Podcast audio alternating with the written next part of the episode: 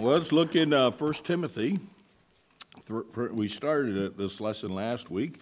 We're going to finish it up tonight and uh, continuing I thought of just understanding the church. And uh, there's so much that you could uh, study and, and um, books that you could write about the church.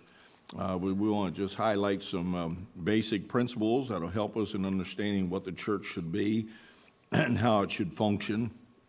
In 1 Timothy chapter 1 and verse 12, says, I thank Christ Jesus our Lord, who hath enabled me, for that he counted me faithful, putting me into the ministry, uh, who was before a blasphemer and a persecutor and injurious, but obtained mercy, but I obtained mercy because I did it ignorantly in unbelief.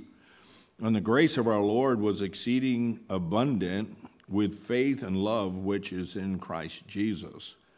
This is a faithful saying and worthy of all acceptation that Christ Jesus came into the world to save sinners, of whom I am chief. Howbeit, for this cause I obtained mercy, that in me first Jesus Christ might show forth all longsuffering for a pattern to them which should hereafter believe on him to life everlasting. Now unto the King eternal, immortal, invisible, the only wise God, be honor and glory forever and ever. Amen. So our text that we're building this lesson off of is ministry, understanding the church in light of ministry. It says in verse 12, I thank Christ Jesus our Lord, who hath enabled me for that he counted me faithful, putting me in the ministry. And I like that verse because it identifies uh, Paul's ability to be able to be in the ministry was not based on his intellectual ability, but he states here that it was the Lord who had enabled him. And uh, when we think about ministry, to think about the church, it certainly starts on the foundation and basis of simplicity that it's built upon Christ and Christ alone. Uh, but as we enter into the reality of ministry to do the work of God and serve others within the body of Christ, it is God who does the enabling. He is the one that strengthens us, gifts us. Every one of us have different spiritual gifts. God has so given that to us uh, so that we might be able to exercise those gifts within the church, within the body of Christ. And so the church is not only simplistic in its foundation being upon Christ, but it is ministry oriented that God has gifted us to help others. Oftentimes people say, Well, I couldn't do anything in church, I couldn't do anything in ministry. Well, you're right, you can't of yourself, but God can enable us to do what He desires to use us for. And Paul said he put him in, he said, putting me into the ministry. And if God will gift us and God will give us grace and God will grow us in uh, the grace and knowledge of who He is, then certainly God can put us into the ministry. God can open a door for you to be used for, in a mighty way. First of all, last week we kind of started off with this uh, the church, understanding the church in regards to ministry, the church is for praying. And in Acts chapter 12, we know in that passage, and we did these fill ins, I'll give them to you if you just got a lesson this week.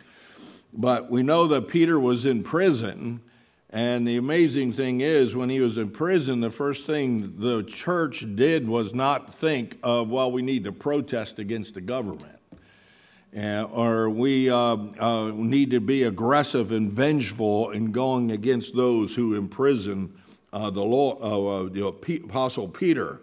That wasn't their first reaction. Their first reaction is, we need to pray. And when Peter was in prison, James had been beheaded, Peter is thrown in prison, the church went to God in prayer. And so the church is a place for prayer. And so it was response, letter A there, it, it was in response to persecution. And so when persecution comes, and it will come, uh, then we go to the Lord in prayer and ask for God's ability and strength to protect us and to deliver us. And we know the outcome that God set Peter free from being in prison, and the church was praying, but they were shocked when he showed up at the door. And I'm amazed sometimes. I know in my own life, I prayed for things, and, and, uh, and then I'm shocked when it comes to pass.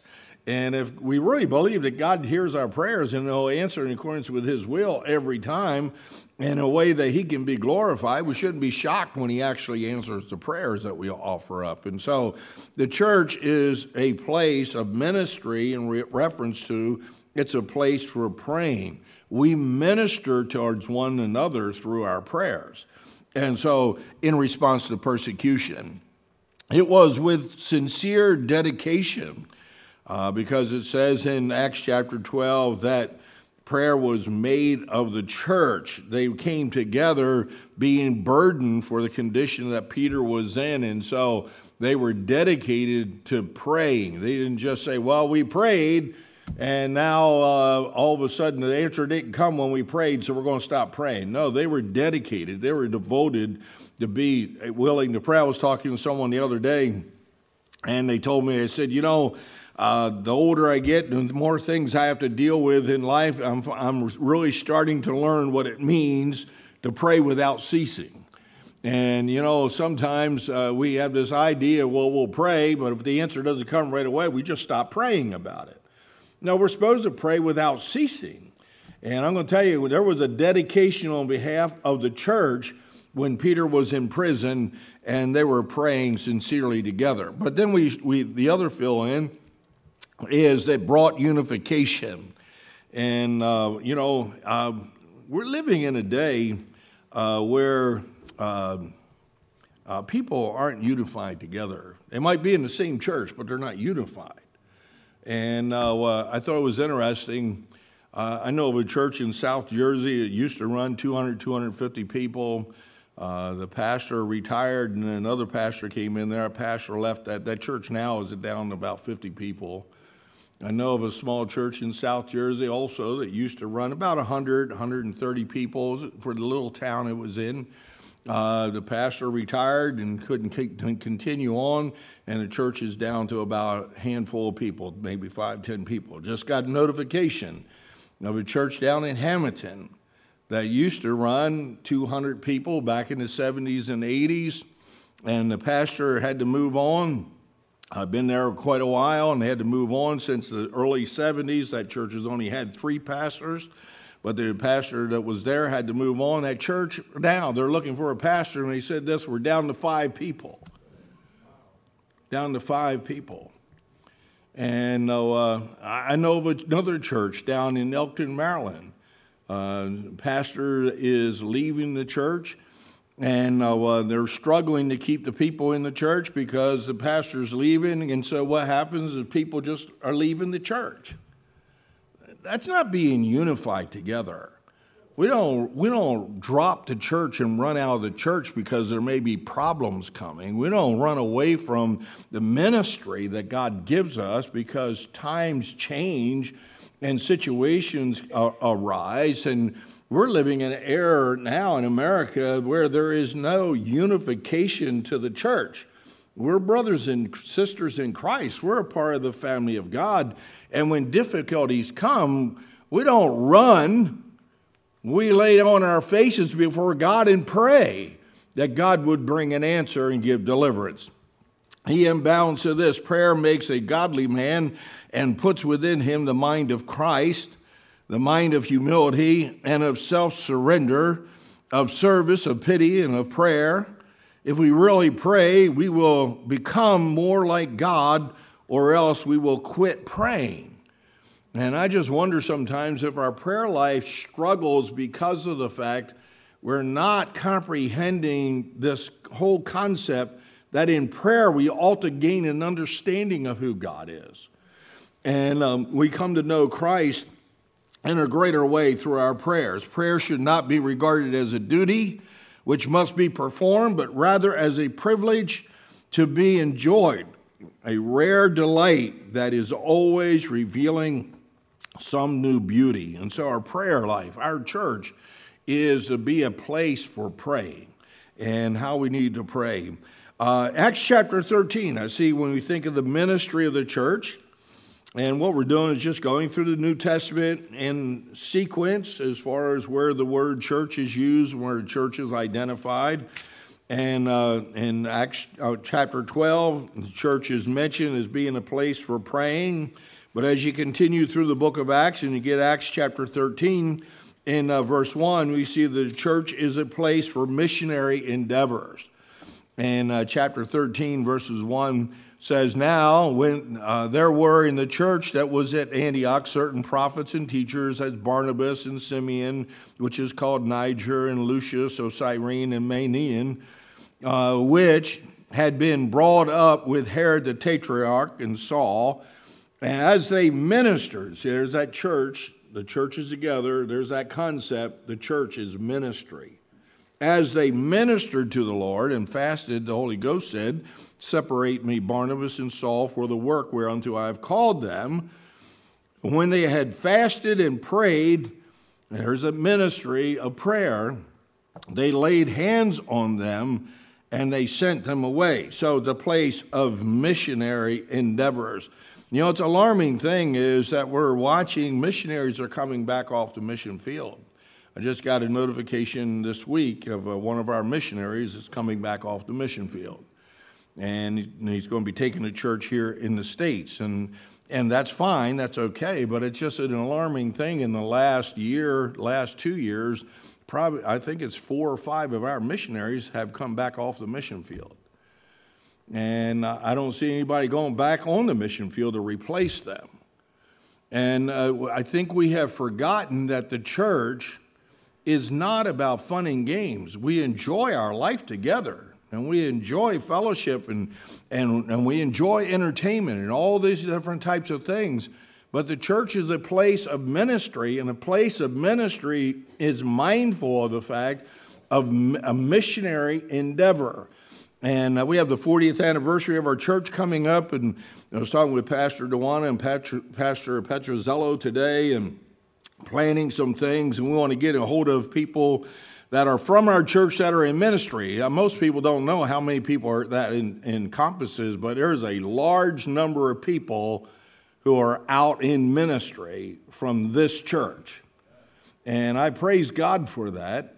And uh, they're ministering uh, all across this nation, and we're thankful for the opportunity to be a, a part of their life and a part of their ministry. But you understand that those ministries that they are involved in, were birthed out of the local ministry. So, missionary endeavors are birthed out of the local church.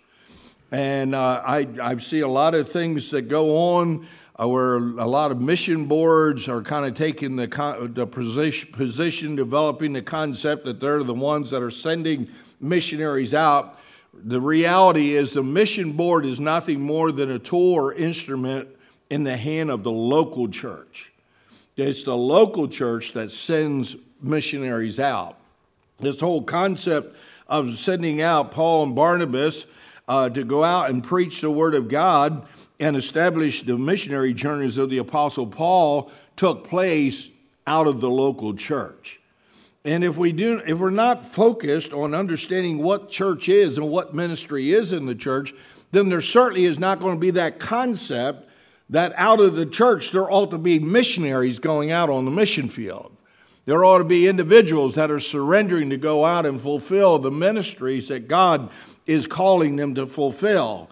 And if God is not calling, my question is is it because we're not listening? Because I always want to be sensitive to the call of God.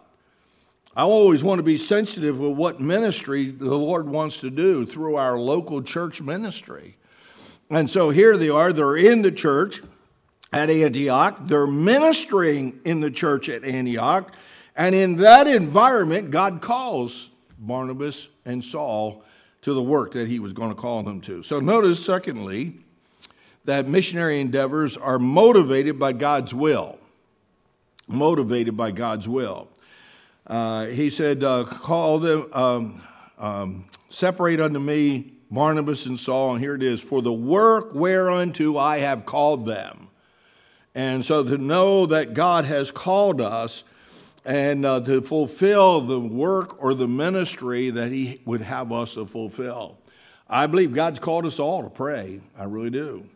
I believe God's called all of us to testify of His grace with others, talking to them and sharing our faith with them.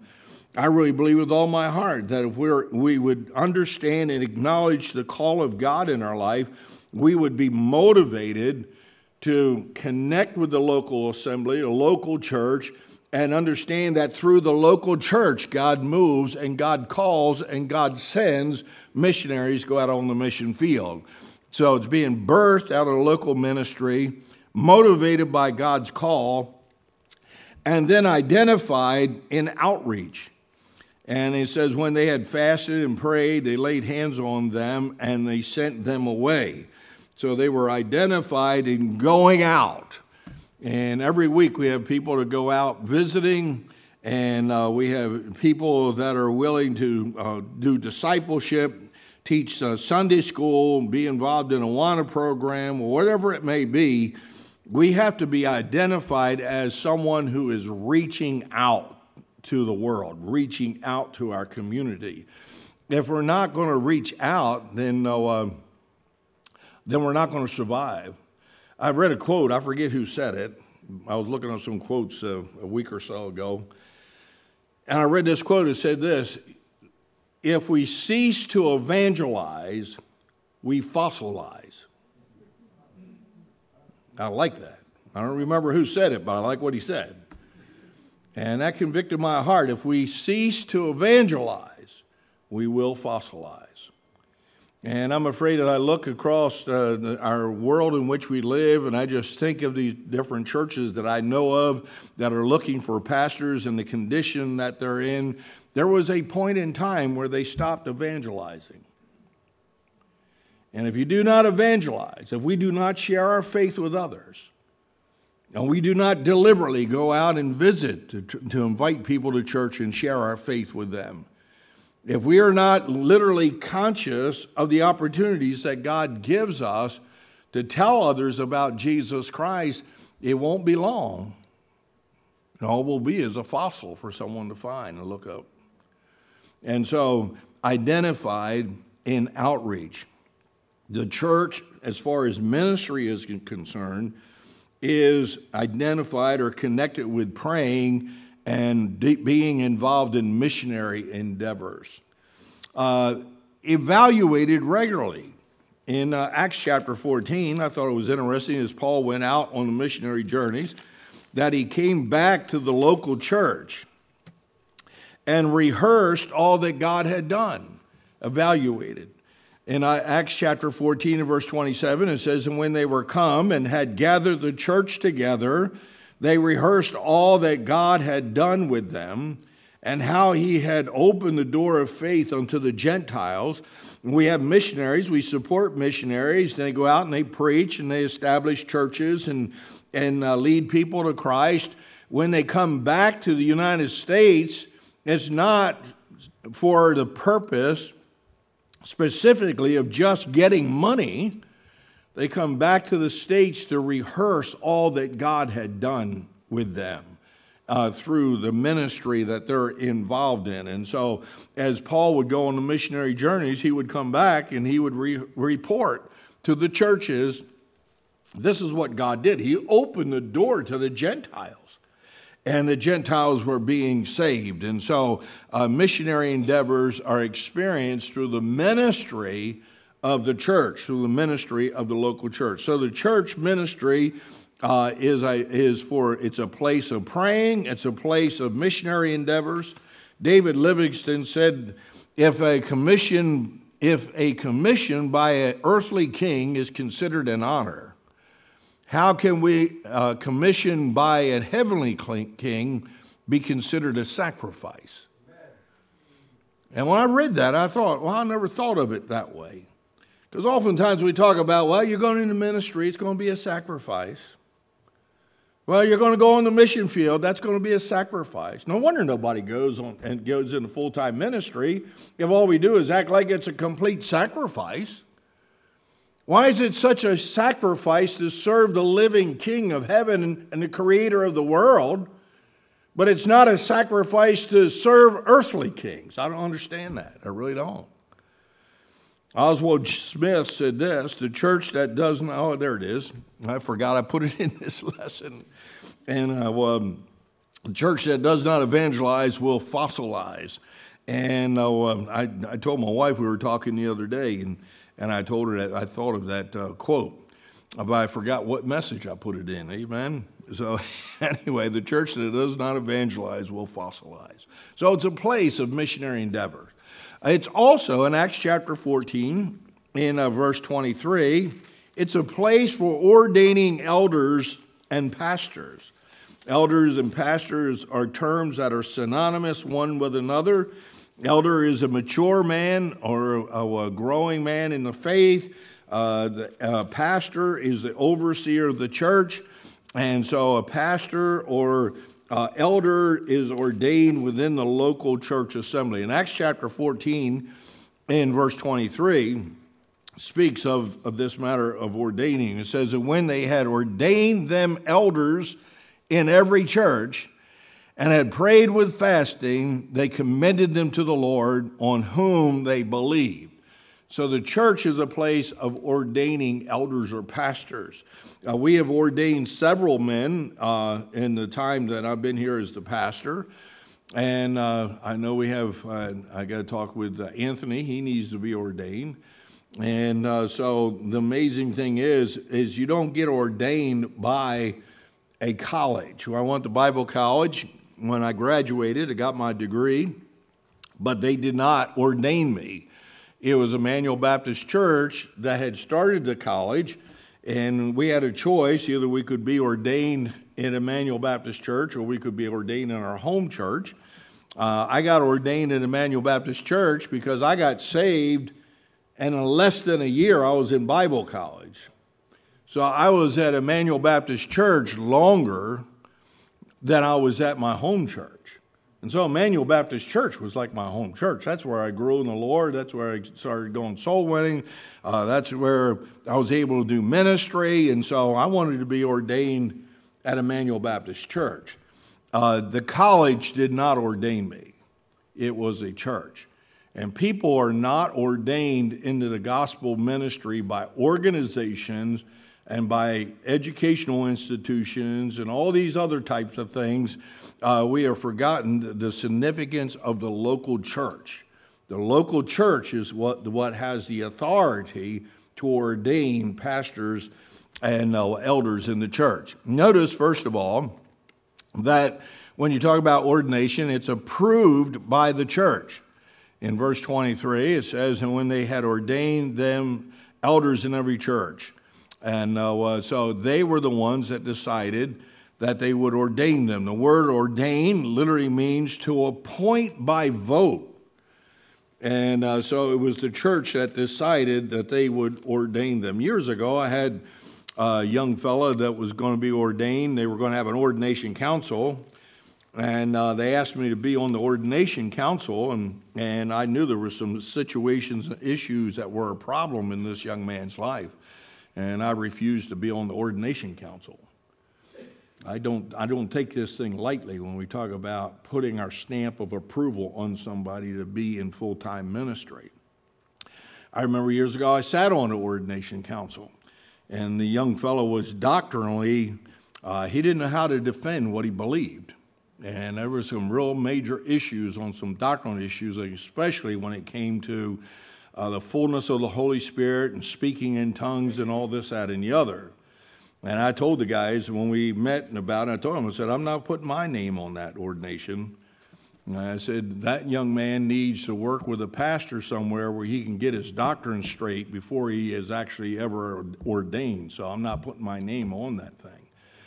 And so when you talk about ordaining, you have to realize that it is based on the fact of the church approving it. It's based on the fact that the church is the one who decides this person is qualified. Uh, an ordination council is not the one that decides it. The ordination council is for the purpose of evaluating and questioning the candidate. And then the ordination council makes a recommendation to the church, but the church doesn't have to accept the recommendation from the council. It is the church the pastor and the deacons in the church, leading the congregation of the church to understand where the individual is and what they believe and how they live, whether or not they, in fact, are qualified to be ordained into the ministry. You say, well, you're pretty uh, hard nosed. Uh, yeah, you're right, I am. I, I think there's too much, there's a, too much of a light-hearted attitude about this old concept of putting people in spiritual leadership that are not qualified. In 1 Timothy chapter 3 and verse 1 it says this is a true saying if a man desires the office of a bishop he desireth a good work. A bishop then must be blameless, the husband of one wife, vigilant, sober, good behavior, good to uh, given to hospitality, apt to teach, not given to wine, not, no striker, not greedy of filthy lucre, but patient, not a brawler, not covetous, one that ruleth well his own household, having his children in subjection with all gravity. For if a man know not how to rule his own household, how shall he take care of the church of God? Not a novice, lest he being lifted up, lest being lifted up uh, with pride he fall into the condemnation of the devil. Moreover, he must have a good report of them which are without. In other words, the out unsaved, lest he fall into reproach and into the snare of the devil. And so, this matter of the approval of the church is based on the qualification that God lays out uh, before uh, mankind that they're to hold to.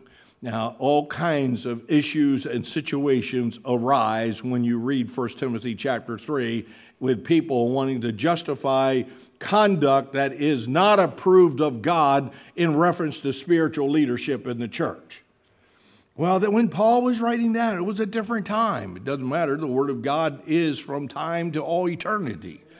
And so we need approved. Elders and pastors need to be approved of by the church. Then they're presented to the Lord. In verse 23, and uh, he says, they commended them to the Lord. That word commend means to set before. And so uh, I remember, I should write a book, I really should. Uh, um, years ago, I had a young fellow who was going to uh, be a deacon, and he had been nominated to be a deacon. And he came to me and he said this he said, I don't know if I want to be a deacon. I said, What's the matter? I feel as though you, are spiritually mature enough to do that. He said, I actually had somebody that came and wanted to know if it, whether before he voted whether he was going to approve me being a deacon, he wanted to know if I, as a deacon, was going to keep you in check. That's what he said. And I told him, I said, That's not fair to you. What makes you think you can keep an individual in check? It's God who keeps the pastor in check. It's not man. I said, that person who ever said that to you doesn't even understand what the role the pastor or the deacon is in a church. I said, don't let somebody like that intimidate you. And uh, he never did become a deacon. He said, no, I can't do it.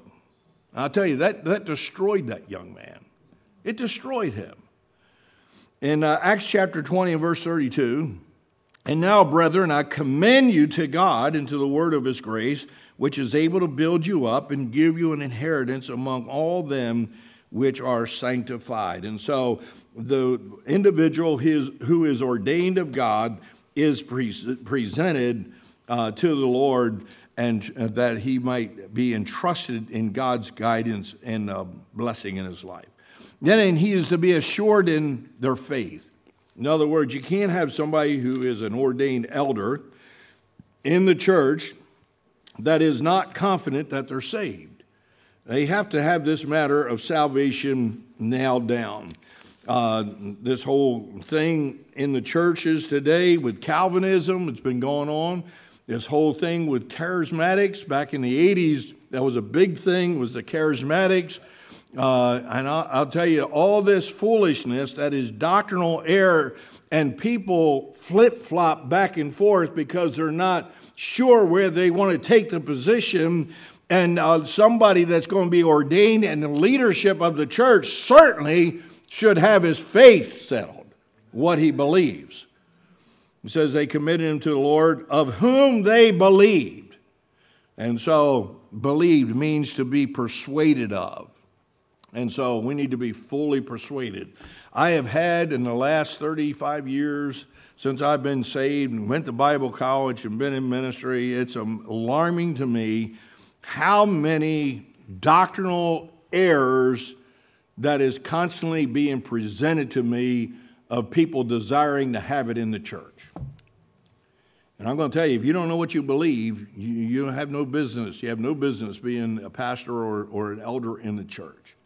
You got to know what you believe, you need to know why you believe it, and you got to refuse to bend from what you believe. Because I'll guarantee you, almost every day there's something that hits to try to get the preacher, the pastor, or the elder, or whatever you want to call them, to bend. So they need to be assured of their faith. So the church, it's a place for ordaining. How can we make sure there's no charlatans? How can we protect people from being abused? How can we protect uh, financial uh, uh, thievery in churches and that the other? Uh, well, one way you can do that, just make sure whoever's in the position of leadership is qualified to be there. And so, ordained elders and pastors. The church, when you talk about ministry, is also for settling doctrinal errors in Acts chapter 15, just going right along in the scriptures from chapter to chapter. Next time the church is mentioned is Acts chapter 15 and verse 4. and It says, And when they were come to Jerusalem, uh, they, they were received of the church and the apostles and elders, and they declared all things that God had done with them.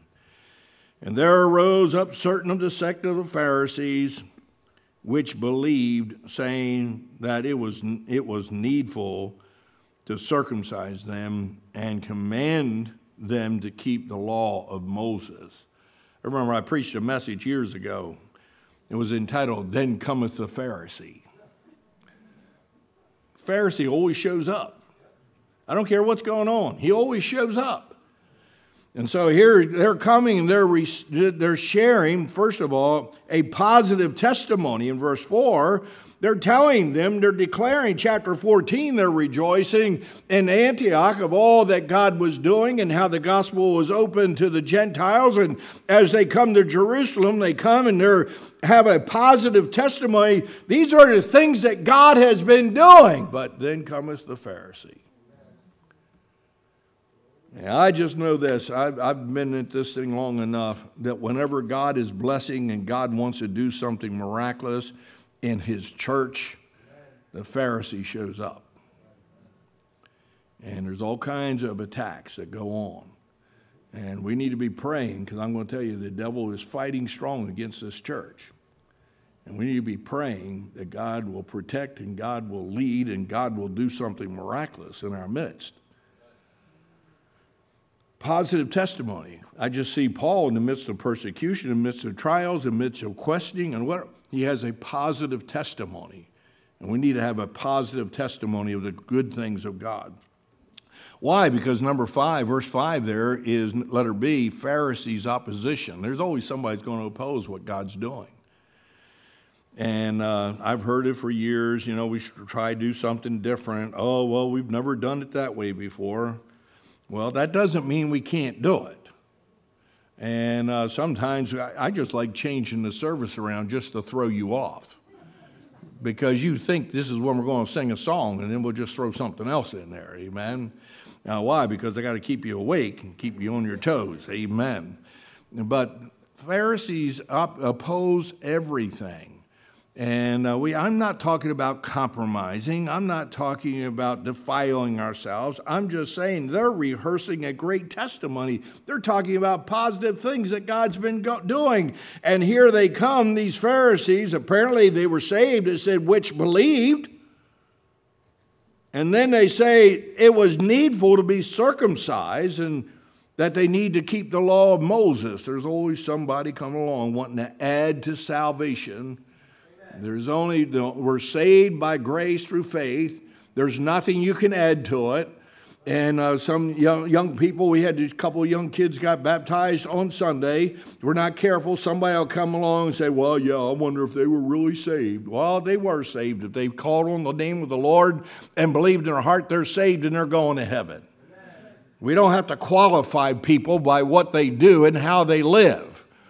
We qualify people on whether they're saved by their positive testimony that they received Jesus Christ as their Savior.